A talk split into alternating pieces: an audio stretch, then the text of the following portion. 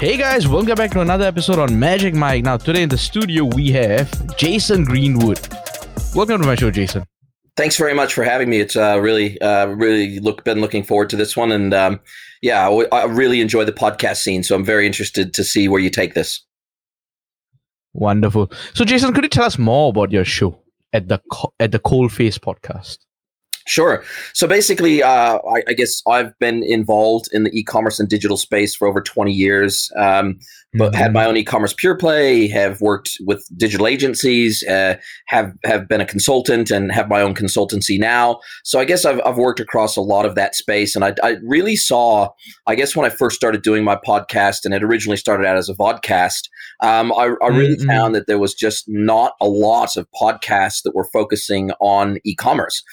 There was a lot of podcasts out there that focused on business. There was a lot of podcasts out there focusing on mindset. There was a lot of podcasts out there, you know, motivational podcasts, humor podcasts. And then, of course, Joe Rogan broke the podcast world with his unique style and format. So there was kind of everything under the sun except for an e-com or digital specific podcast. And so that was really what prompted me to start making content in that way. That's kind of what the genesis of how it came to be.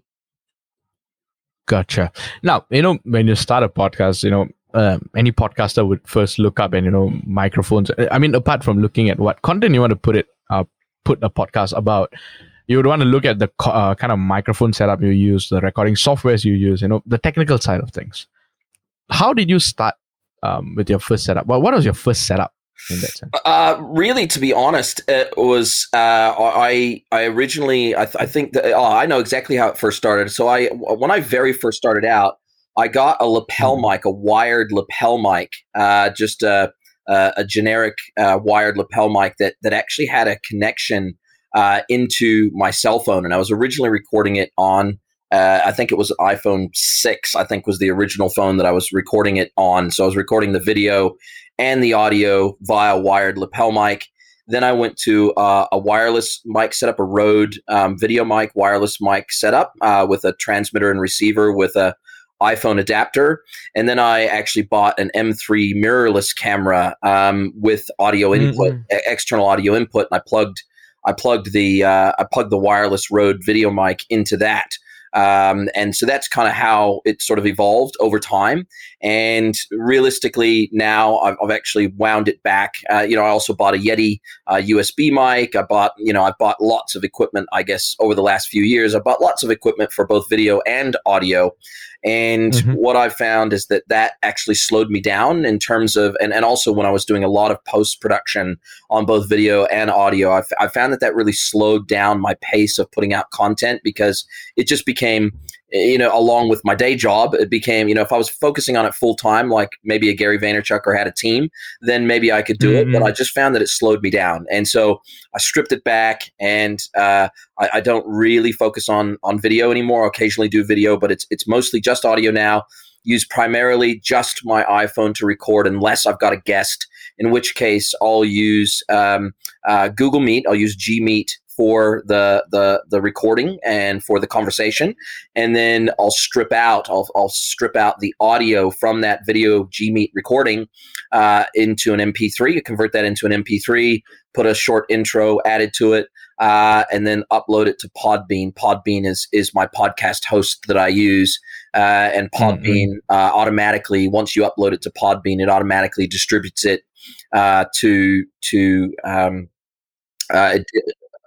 basically all the major podcast platforms, from Spotify to Apple to Google Podcasts and all the rest.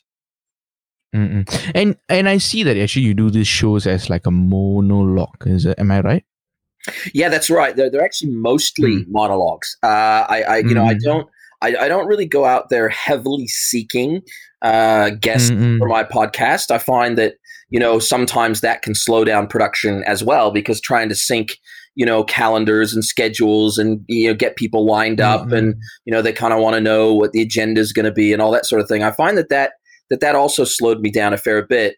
And so I've stripped it back to mostly monologue. I'd say it's 90+% monologues, but I have started more recently to take on more guests, mainly because those people have approached me and they've said, "Hey, you know, we think we can add some value to your podcast.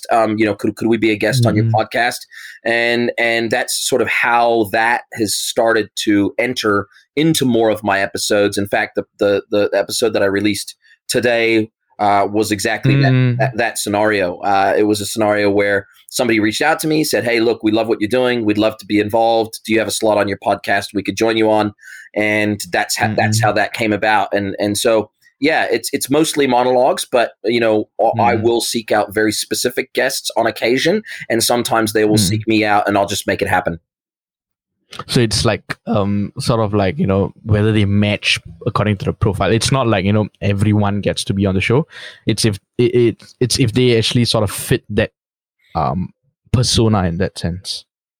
Yeah, I mean, they really have to have something to add to the conversation that I'm targeting my content at in terms of audience.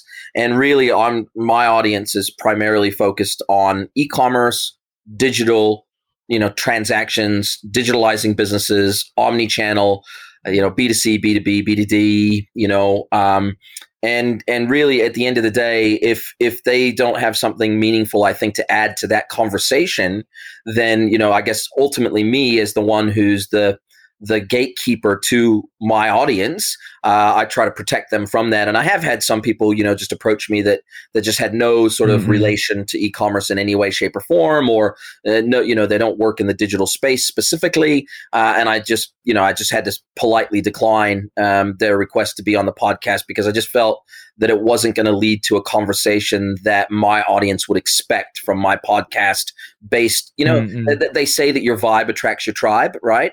And I think that, you know, you know, I'm very well known in the marketplace as someone who specializes in e-commerce and digital.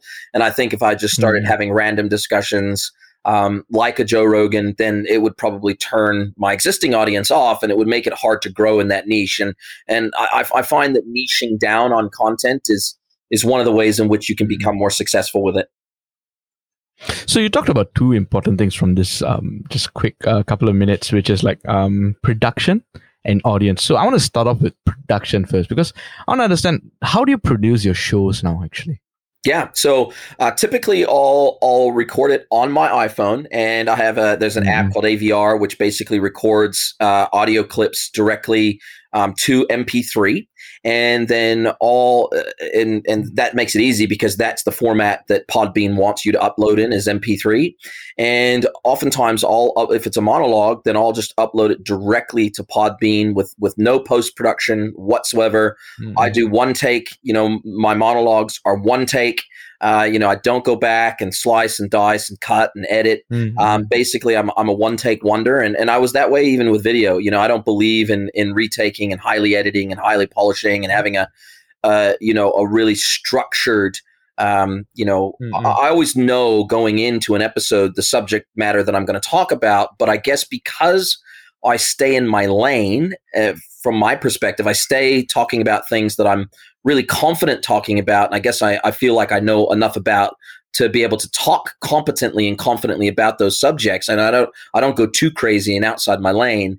And as a result of that, it makes it easier for me to do those kinds of episodes in one take.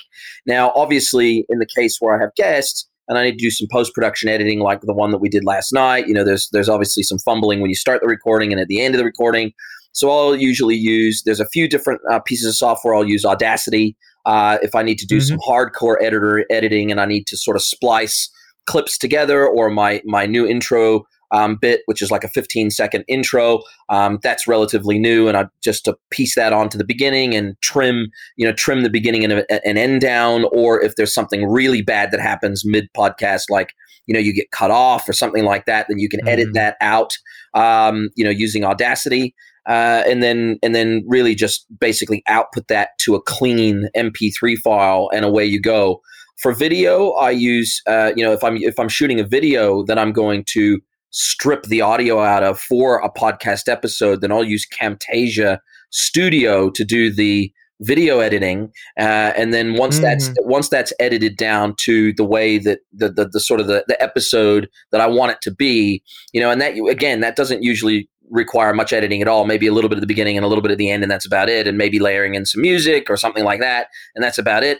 And then I'll strip out the audio from that as an MP3, and away I go. So really, I've tried to keep that really simple. There's also another free app for Windows. It's called Free MP3 Cutter and Joiner.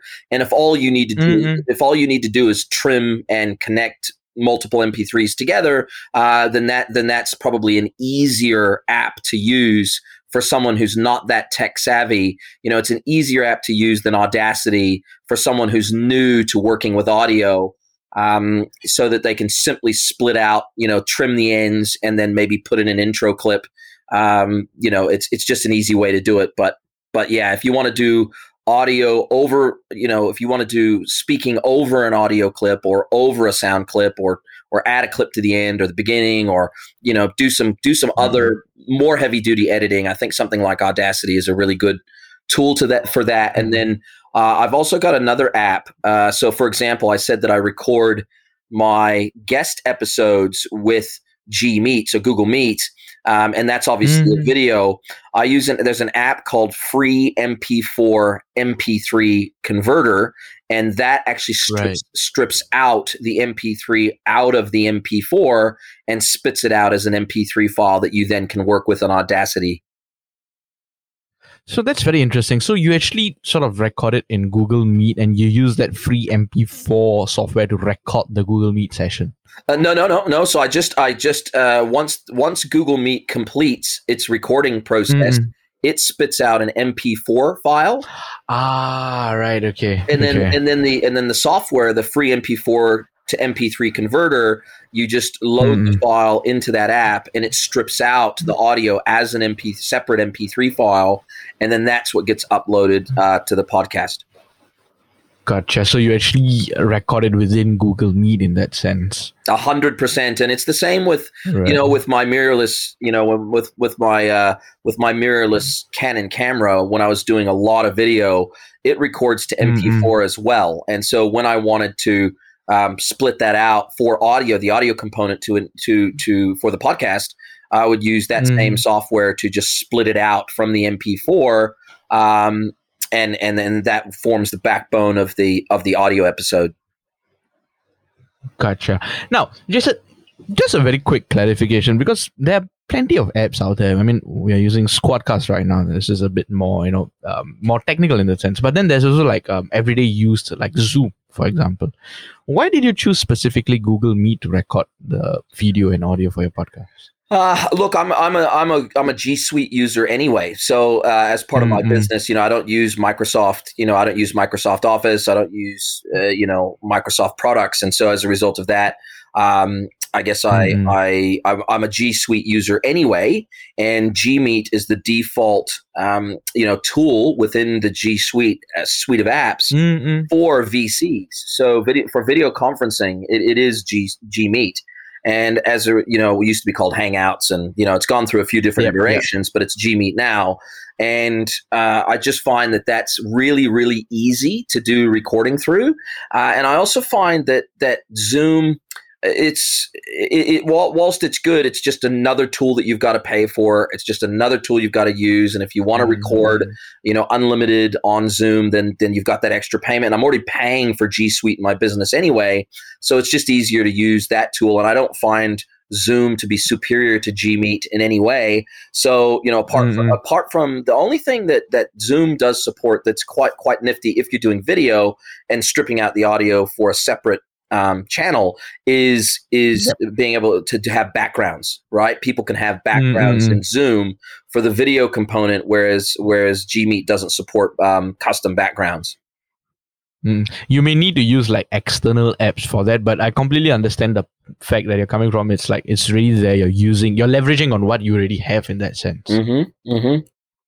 Yeah, nice, and I don't see any benefit, I guess, to you know, trying to use something like Zoom versus G Meet, because they effectively do the very same thing, but it's already part of the suite of systems that I'm already using.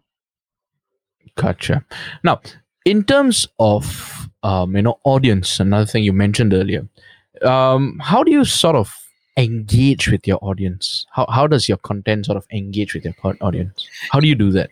Yeah, podcast is an interesting one because podcast doesn't really allow two-way communication. It's a push channel, not a push-pull channel, right? So my audience has been mainly built, to be honest, on LinkedIn because my content is really pretty professionally focused. I try to keep it light and I try to keep it entertaining and fun and engaging, but and somewhat entertaining as best I can. But really it does have a more professional bent, a more professional focus to it versus, a pure entertainment podcast or a comedy podcast or, something like that. So as a result of that, I've really built up my audience over time on LinkedIn, and, I've got over 20,000 followers on LinkedIn now.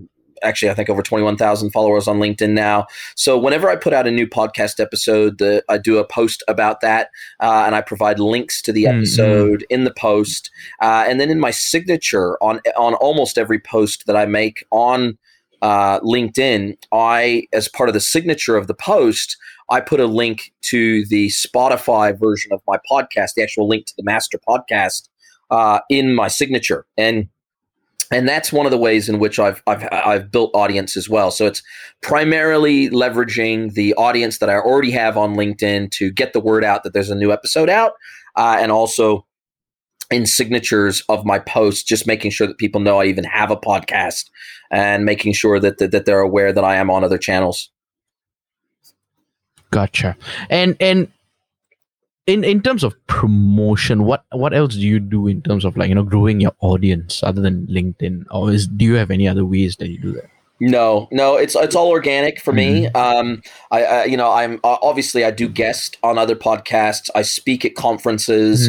I'm on panels at conferences. I'm very active in the e-commerce community. I'm very visible in the e-commerce community down here in Australia and New Zealand. I'm obviously a consultant in the space down here in Australia and New Zealand. So I guess I'm always looking for ways where I can be more visible and where I can contribute back to the industry. I also engage on a lot of other people's content on LinkedIn, and that exposes people to my profile just because they see my comments. So I try to engage, conversationally. When people comment on my post, I always respond, and then also I comment on other people's posts and engage on other people's posts for not only to help them, and because I actually want to engage with their content, but by definition, it also exposes people to my profile because they see my comments. So it's my platform focus really is probably 90% of my platform focus is LinkedIn. Gotcha. You were mentioning you do video vlogcasts and podcasts. Yeah. Now, prior to this podcast, before we started recording, I was asking which one you focus on, and you said you focus more on the podcast now. Any thoughts on actually why scaling back on the vodcasts in that sense? Yeah, look, you have to prep more for vodcasts. There's more setup time involved. You obviously have to look good. You've got to be in an environment that films well. You've got to be in an environment where the audio is pretty good. Specifically, especially if you're going to be stripping out the audio as a podcast from the video after the fact. There is more post-production editing required, and there's more involved in post-production editing of video than there is of audio. And also getting people to join remotely for video is hard unless you're just simply going to take the video from a G Meet call and you're going to use that as the video for the vodcast. Getting people all in the same place for a vodcast episode where you're both in front of the camera is harder. I think there's more preparation involved, and there's more post-production work involved. And then obviously when you're done with that, then you've got to upload it into YouTube, and you've got to, and also with video, I almost always try to also do open captioning as well. So I try to I work with Capwing is the software. It's an online software that does auto subtitling. But then even then it's got AI, but it's only probably about 70 to 80% accurate. So you've got the additional time of correcting all the subtitles before it gets burned into the video. Then you've got to do the intro and the outro in the video editing. Then you've got to upload it. And yeah, there's a lot more to video, to doing it right, than doing audio right. The reality is that on your phone with a plug-in microphone into your phone, the audio quality is very, very good, and it's easy to record. And it's also easy to record if you've got like a Yeti mic and you've got that plugged into either a podcast editing board that then is plugged in via USB to your laptop, or if you're plugging the Yeti directly into your laptop via USB, either way, and you're recording directly to Audacity, just the production quality is very high and the effort is very low. And you don't have to be in the perfect setting. You don't have to look perfect. You could do it in your bloody pajamas. So it is, I just think audio is easier. It's probably more accessible, and it's actually cheaper to produce as well, because you need a pretty good vlogging camera to do a proper vlog, proper vodcast. You need a pretty decent camera for that. You need one with external audio input into it, or if you record the audio separately, then you've got to rejoin that in post. And there's just a lot more work to video if you want to do it properly than there is to audio, is what I found. And so therefore it slows me down if I'm doing video. Gotcha. I mean, video production itself, I've done both. So I've produced over 1,000 shows with the company I work with, being an audio engineer and chief producer. Wow. I've done both video, I've done audio, and the hardest ever shows that I did were actually video, where I have to go back and post-produce them. And it's amazing how much the effort that you put into video and the returns you get with video production. It's not that great, in my opinion. And I mean, it's different if, let's say, you're just focusing on video production and growing your audience from there, but the audience growth you get from the podcast seems to be more better from the experiments that I've tested. What are your thoughts on this, actually? Absolutely. I've been able to grow my podcast audience, in terms of, I've seen a steady growth. It's not massive yet. I mean, I still only get probably, less than 100 listens per episode on average to my podcast episodes.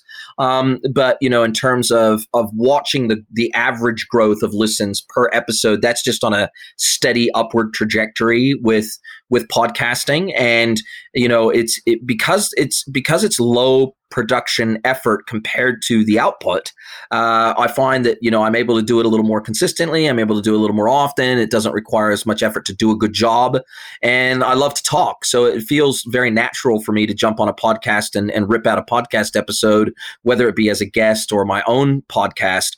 And I really do think that it is the way that people are oftentimes consuming content, because, if they're in the office, or if they're, on, a train, or if they're commuting, or whatever the case may be, oftentimes they just can't watch video. Or if they're watching video, they're not actually watching. They're just listening to the audio of a video on YouTube. Because I know for myself that, probably over 50% of the videos that I quote unquote watch on YouTube, I'm actually just listening to the audio anyway.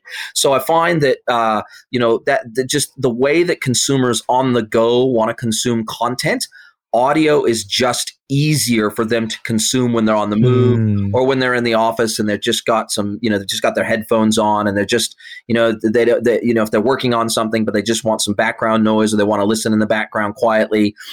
They can do that with a podcast. Whereas with video, if they really need to watch it to absorb the content properly, there's less opportunity for them to do that in everyday life versus audio. Because I can do, I with my AirPods, because I listen to a lot of podcasts. I don't just produce them. I listen to a ton of podcasts.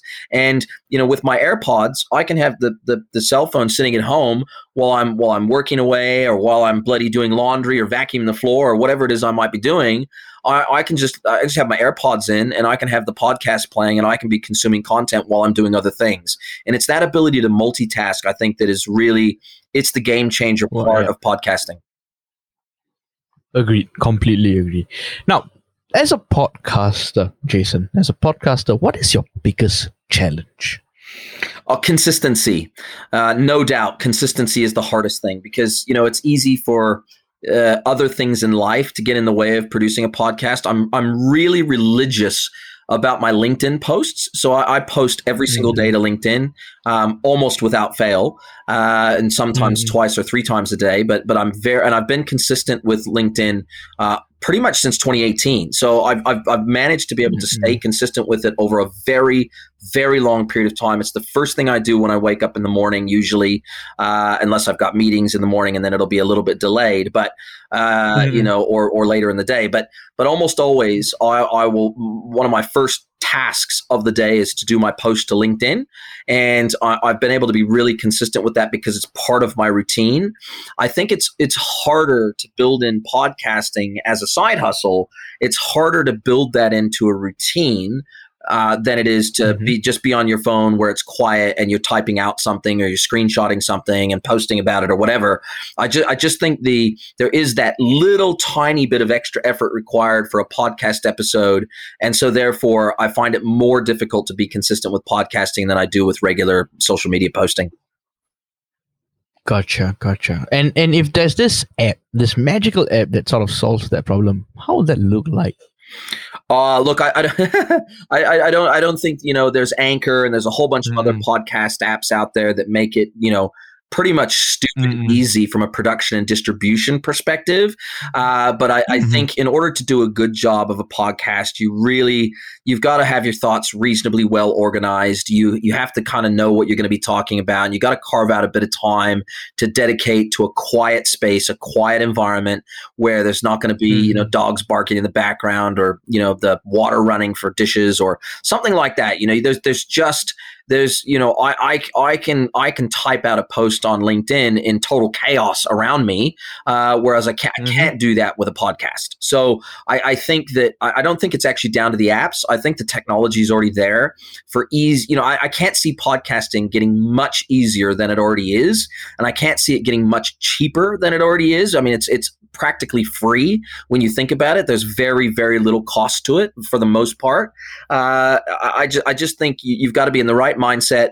You've got to be in the right space, the right physical space, and you've got to have the right environment to be able to do it consistently with a decent enough quality to where you're going to grow your audience. Gotcha. That's very interesting. You know, Jason, just to, you know, coming to the end of the show, you know, I'd like to get your thoughts on like audio rooms and, you know, this sort of like boom, like I mentioned earlier, this boom in this podcasting industry in this past 1.5 years, especially. You know, what are your thoughts on audio rooms and how do they plug into a podcaster, of all podcaster, I should say? Yeah, look, I played with Clubhouse quite a lot when it first came out, and I haven't opened that app in probably 3 months, to be honest, or two months at least. And I think the issue with it is that the UI of Clubhouse particularly is just atrocious. It's probably one of the worst app UIs I've ever used.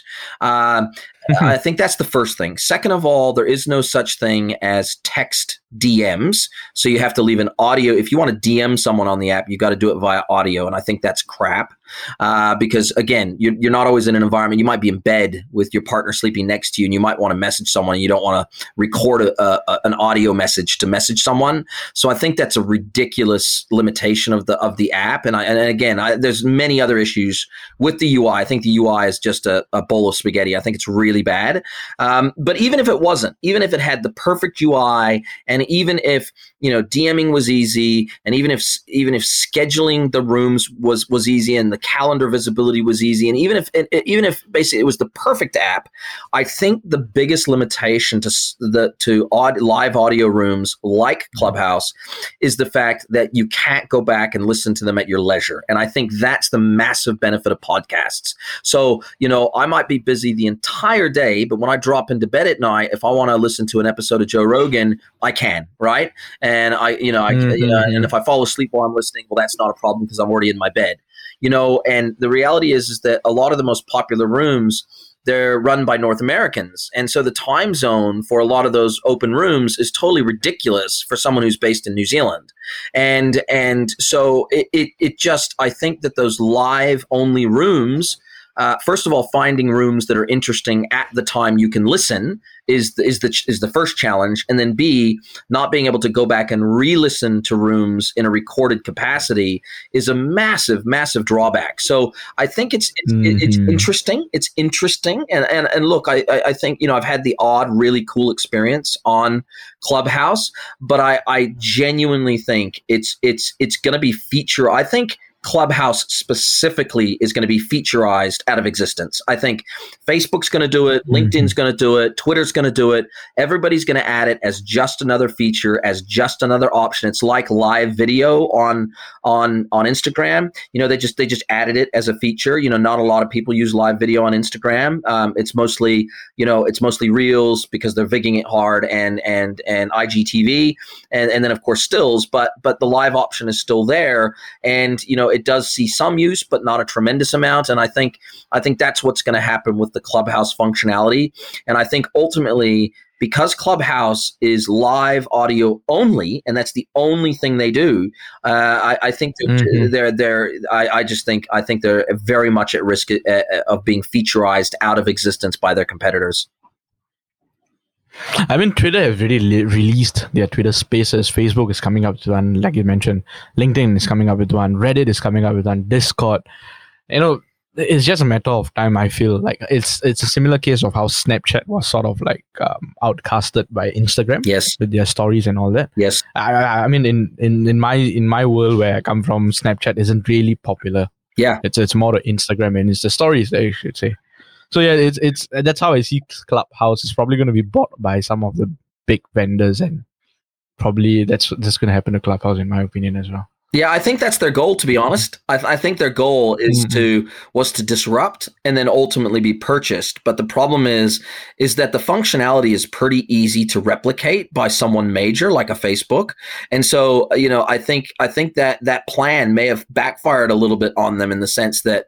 Why would Facebook buy them when they could replicate that functionality probably in 2 weeks with, they throw 50 developers at it and they could probably roll out that functionality in 2 weeks time. So I think it's an interesting one. It'll be interesting to see how they fare in the end, but I think they really will be either featurized out of existence and basically put out of business, or they'll be bought, one of the two. I totally agree with you.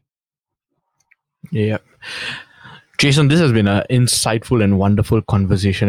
I like how you try to keep things simple with leveraging on the softwares you have and, keeping things simple and just, I think trying to keep that consistency going.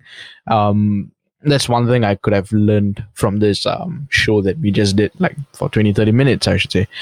As a final question, I ask this to all podcasters. What did you have for breakfast this morning? I almost never eat breakfast. I had one piece of fruit this morning. I had a piece of kiwi fruit this morning, and that was my breakfast this morning. So that's all I had. Sorry to disappoint. Wonderful. So Jason, this has been amazing. I hope the listeners had a great insight, and I hope you had a great time on Magic Mic. Thank you so much for having me. I really appreciate it, and I look forward to maybe being on again another time.